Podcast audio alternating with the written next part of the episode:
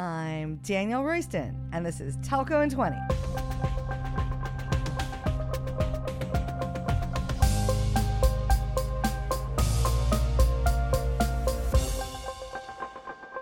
When I kicked off this podcast almost two years ago, I wanted to claim a little corner of the podcast universe to explore how the telco industry is moving to the public cloud.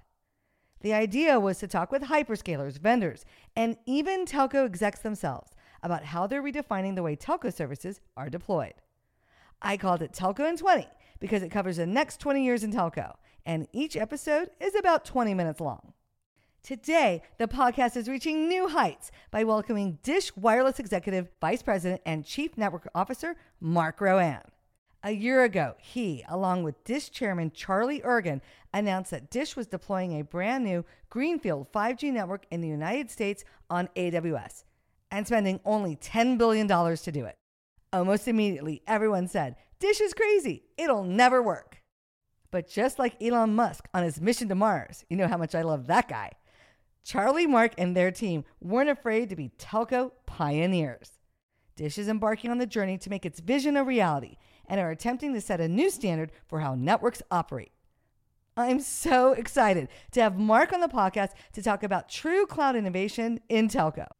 For this recording, we headed west for an in person video conversation at the Dish headquarters in Littleton, Colorado. Make sure you watch the video on the Telco DR YouTube channel. Are you ready? I totally am. Let's take 20. Marc Rouanne is Chief Network Officer and EVP at Dish Wireless. Hi, Marc. Welcome to Telco in 20. Hello. I'm so excited to talk to you. I mean, when I put together the Telco in 20 podcast, which focuses on the next 20 years, and what you're doing at Dish is exactly what I was thinking. I can't think of a better guest for our podcast. And so to start, I want to focus on your vision. Dish's approach with its 5G network and its work with AWS is going to change how networks are deployed in the future. You're taking new enabling technology, in this case, Open RAN and AWS, and you're creating a new telco business model that makes what was formerly very complicated and super expensive now easier, faster, and less expensive. If successful, it will set the new standard in the industry on how to roll out networks. And so, do you see Dish's network strategy as a totally innovative tech project that in 10 years will be saying, holy cow, Dish set the standard for the way networks are built. Because that's how I see this project. Yeah, actually, it goes well beyond Dish. I think we're lucky to be consuming technology now that is available to us, and it's completely new in the telco environment. You mentioned it, it's the cloud, it's new types of software. You have to see that all the cloud guys have been investing very successfully for 15 years. Yep. And for some reason, the telco never really tapped into that. And now all of a sudden we can. Yeah. And it's almost unfair because all of a sudden we inherit 15 years of massive investment and capabilities. And the other thing that is coming to us, where again we're lucky, 5G was designed by the, the standardization people Yep. to be cloud native. So if you look deep into the 5G standards, you see everything for microservices, everything for data centric networks. Whereas 4G, 3G were never designed for, Yeah. for the cloud. So it comes at the right time and we're surfing on that. So yeah, it's brand new and very different. And I think you touched on something there that I think is very important. There hasn't been another industry that's invested as much capex as the hyperscalers. Usually it's always been telco that's been the big capex people. And now you're combining these two things together and you get to ride their investment as much as they're riding yours. So I think that's Yeah. another great insight. And the big investment they've made as an ecosystem is around silicon and stacks, Mm. Yeah. which the telco never really did, Yep. right? So we were a bit starving in the telco from a, a lack of a very advanced silicon and uh, software stacks. And all of a sudden now, this is coming to us. So yeah, it's a new game. And so there you're talking about Graviton like two and three. Uh, yeah, Graviton, but also Nvidia, Broadcom, Intel, Marvell—they are all investing in ways that we've never seen before, Yeah. and this is pretty cool. Yeah, it's super awesome. And so Dish is the first telco to really use AWS in this novel way. If you could wave a magic wand and change one thing of the AWS platform, what would it be? So I think I've said it a few times. We looked at all the cloud, and when we started with AWS, they were not telco ready. Yeah. Especially when it comes to networking, SLAs, all the different ways of transporting telcos. So we've done a lot of work with them, and they are upgrading that platform for us, mm-hmm. right, to be telco ready and telco grade. But certainly, you know, if we had come when they were already telco grade, that would have been easier for yeah, us. Yeah. Right? So you're forging new ground and. Yeah it's a learning path. And I think with that, there's going to be setbacks and delays. Things on paper look easier than when you actually do it. But I think when you look at the long arc of time, you guys will work through this and get to that telco grade. Yeah, state. but you know, it's true. There are a lot of things to do. But on the other hand, I've been a vendor for yeah. decades, and my technical work here is much easier than it was before.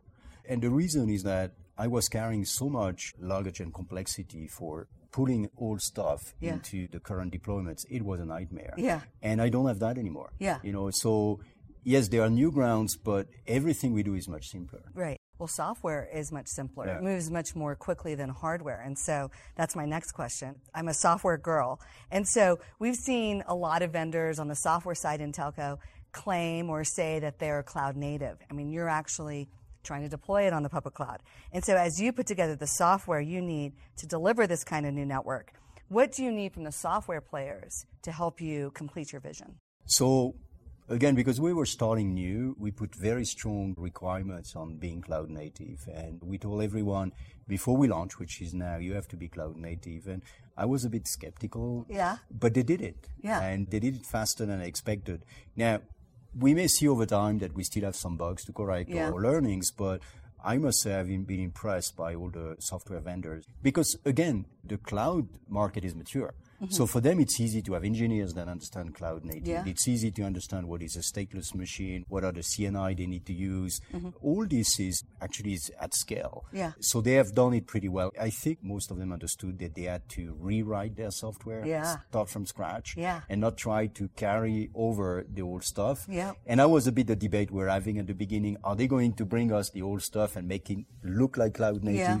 But I would say most of them didn't do that, so right. they're fresh. Yeah. Well, that's really hard for a software vendor because you have your legacy estate and your customers where they are, which in telco is mostly on-prem. Yeah. And then also developing the software that you need that's cloud ready, not just like you said, cloud ported. That's a lot of investment. And so for the smaller vendors, they might struggle. Bigger vendors might be able to have the R&D capacity to pull that off. So yeah. that's interesting as you deal with that. That kind of brings me to cost. What do you see as the cost savings of building your network and IT systems on an AWS stack versus the old school approach of VMware and Oracle? Do you expect these truly cloud native solutions to be 10%, 50%, 90%? of the cost that you saw previously? So I'll talk about price later, but yeah. first, the cost of running a software that is cloud native, of upgrading a software, of maintaining it, is much cheaper than the cost of having legacy. Now, this is cost. Of course, there is a tension of price. Yeah, yeah. You know, do you yeah. have people like AWS that have a price that is too high or that it's not what you want, or somebody else as an ISV? So there is a tension of procurement and customer. Yeah. But if you forget that, the baseline is much cheaper. Yeah. And it's cheaper not only in terms of the cost of what we buy, like, you know, IT or computers, but also the OPEX that yeah. we have to put in is very different. Yeah. And then it's a play of the ecosystem, you know, who has the negotiating power and so mm-hmm. forth. So mm-hmm. far, we've been in a good place because yeah. as a trendsetter, everybody is trying Wants to give to be a part of it. yeah, they want to be part of it. They've given us good deals. But of course, we'll see how the market evolves. And, you know, there may be places where, for example, for very massive compute, we have to insource back into our own private capabilities yeah. when the scale is there. So we're open to that as well. I right. mean, there is a tension that is going to be created between price and cost. Right. I think that the price should be coming dramatically down again, speaking with my CEO Totogi hat on, you know, just on charging versus on-prem, not having to pre-provision the capacity and the failover. Absolutely. And being able to do that dynamically and elastically with AWS is huge. It just changes the economics for people. Software that previously was only available to the world's largest telcos, now you can go a lot further down market to tier twos and tier threes and can now afford it. And I think that's going to change the landscape in telco. I'm super excited about and that. And it's also the investment cycle. You can Yeah. invest later when you have revenues and when you have traffic. Yeah. And you make fewer mistakes because if you invest too early, you are on the very early generation, the bleeding edge of technology or silicon, whereas we can just wait and take it when yeah, it's ready. When it's So, ready. Yeah. Yep. Now switching a little bit to the enterprise market. AWS has become the dominant public cloud vendor in US IT companies inside those groups. But still we see telcos building their own private clouds with their proprietary APIs. Are you excited to compete with open APIs and an open stack versus your competitors that are still walking in with a private cloud and proprietary APIs? Yeah, I have a very simple principle. I always want to publish our APIs and capabilities, and the more of our competitors that adopt it, the bigger the mass market, the better the economics for everyone. So I want everybody to join open APIs. I want everybody to publish, and I will continue to publish everything we do because, again, you want to belong to the mass market. Yeah. Well, I think the interesting thing here is enterprises, right? Your customers have already selected AWS. It is 50% market share, probably in the United States. It's pretty strong.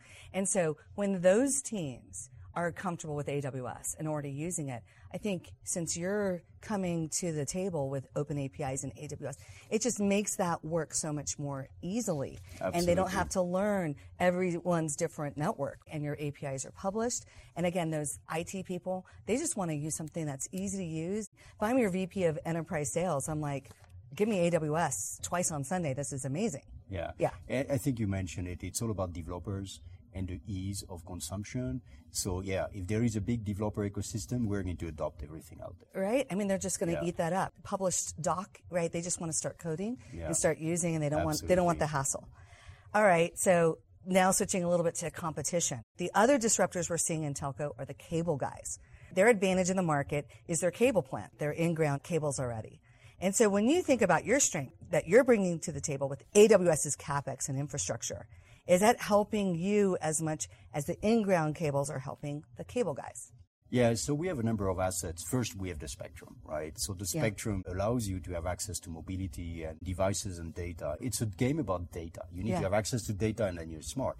But yes, the fact that we can go through AWS, its ecosystem of developers, of millions of developers, but also the print of all the data centers they have in the US Yeah. is a big asset for Yeah. us Yeah. in terms of SLA, redundancy, reliability, scalability. So we're leveraging that. I mean, at you know, we like to do the things where we can differentiate. So SLAs, uh, software, but we never duplicate what people are better at. So cloud providers are good at cloud. We consume that. Well, I think a really good example is One and One in Germany is also building a new 5G network, but they're building all their data centers. They plan to build at least four major data centers and then all these micro data centers. And so I think what's really interesting, what you said, you get to ride on the coattails of the most dominant Yeah. public cloud vendor. And I think that's a huge advantage for you guys. You know, and in over time, we're very successful. We have a lot of traffic.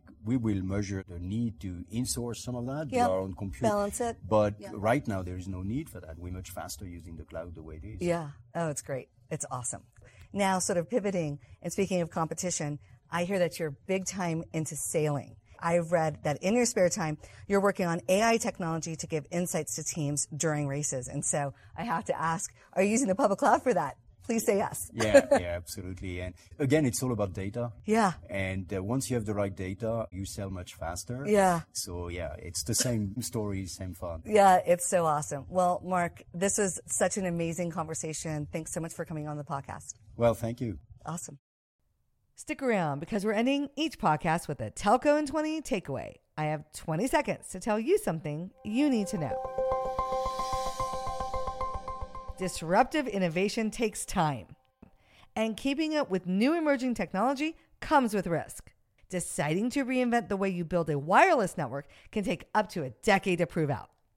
If you're right, it's a huge win. If you're wrong, whoa, Nelly.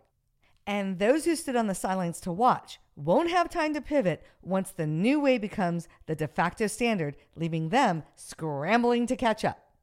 It's a tough call. It kind of reminds me of the mini computer market that got destroyed by the rollout of enterprise grade personal computers back in the early 90s. Systems that used to cost enterprises $50,000 were replaced by systems from Microsoft and IBM that cost $2,000. Companies like DEC and Silicon Graphics couldn't pivot in time and couldn't compete. And now those companies no longer exist. My advice don't be caught in the old way of thinking, paralyzed by your belief that a new way can't or won't work. Are we seeing innovation that big with Dish's most advanced cloud native 5G Open RAN network? I think so. Just like I told Marc Rouanne, I think Dish's approach will set the standard for the way networks are built in telco. I've been a supporter of this idea from the get go. A year ago, I did an interview with Telecom TV's Ray Le Maistre on why I thought the Dish deal with AWS would be a telco cloud game changer. Catch that video on my Telco DR YouTube channel. Then head on over to my website at telcodr.com and subscribe to my totally awesome newsletter. If you want to hear more of my thoughts about how I think Dish is going to be a huge winner in telco, make sure to follow me on Twitter at TelcoDR and let's connect on LinkedIn. You can also give me a call or WhatsApp me at 925 Telco DR. And of course, if you love this podcast, and how could you not? We just talked to Marc Rouanne. Then share it with your colleagues and your friends. Signing off from the Dish Studios in Littleton, Colorado. Later, nerds.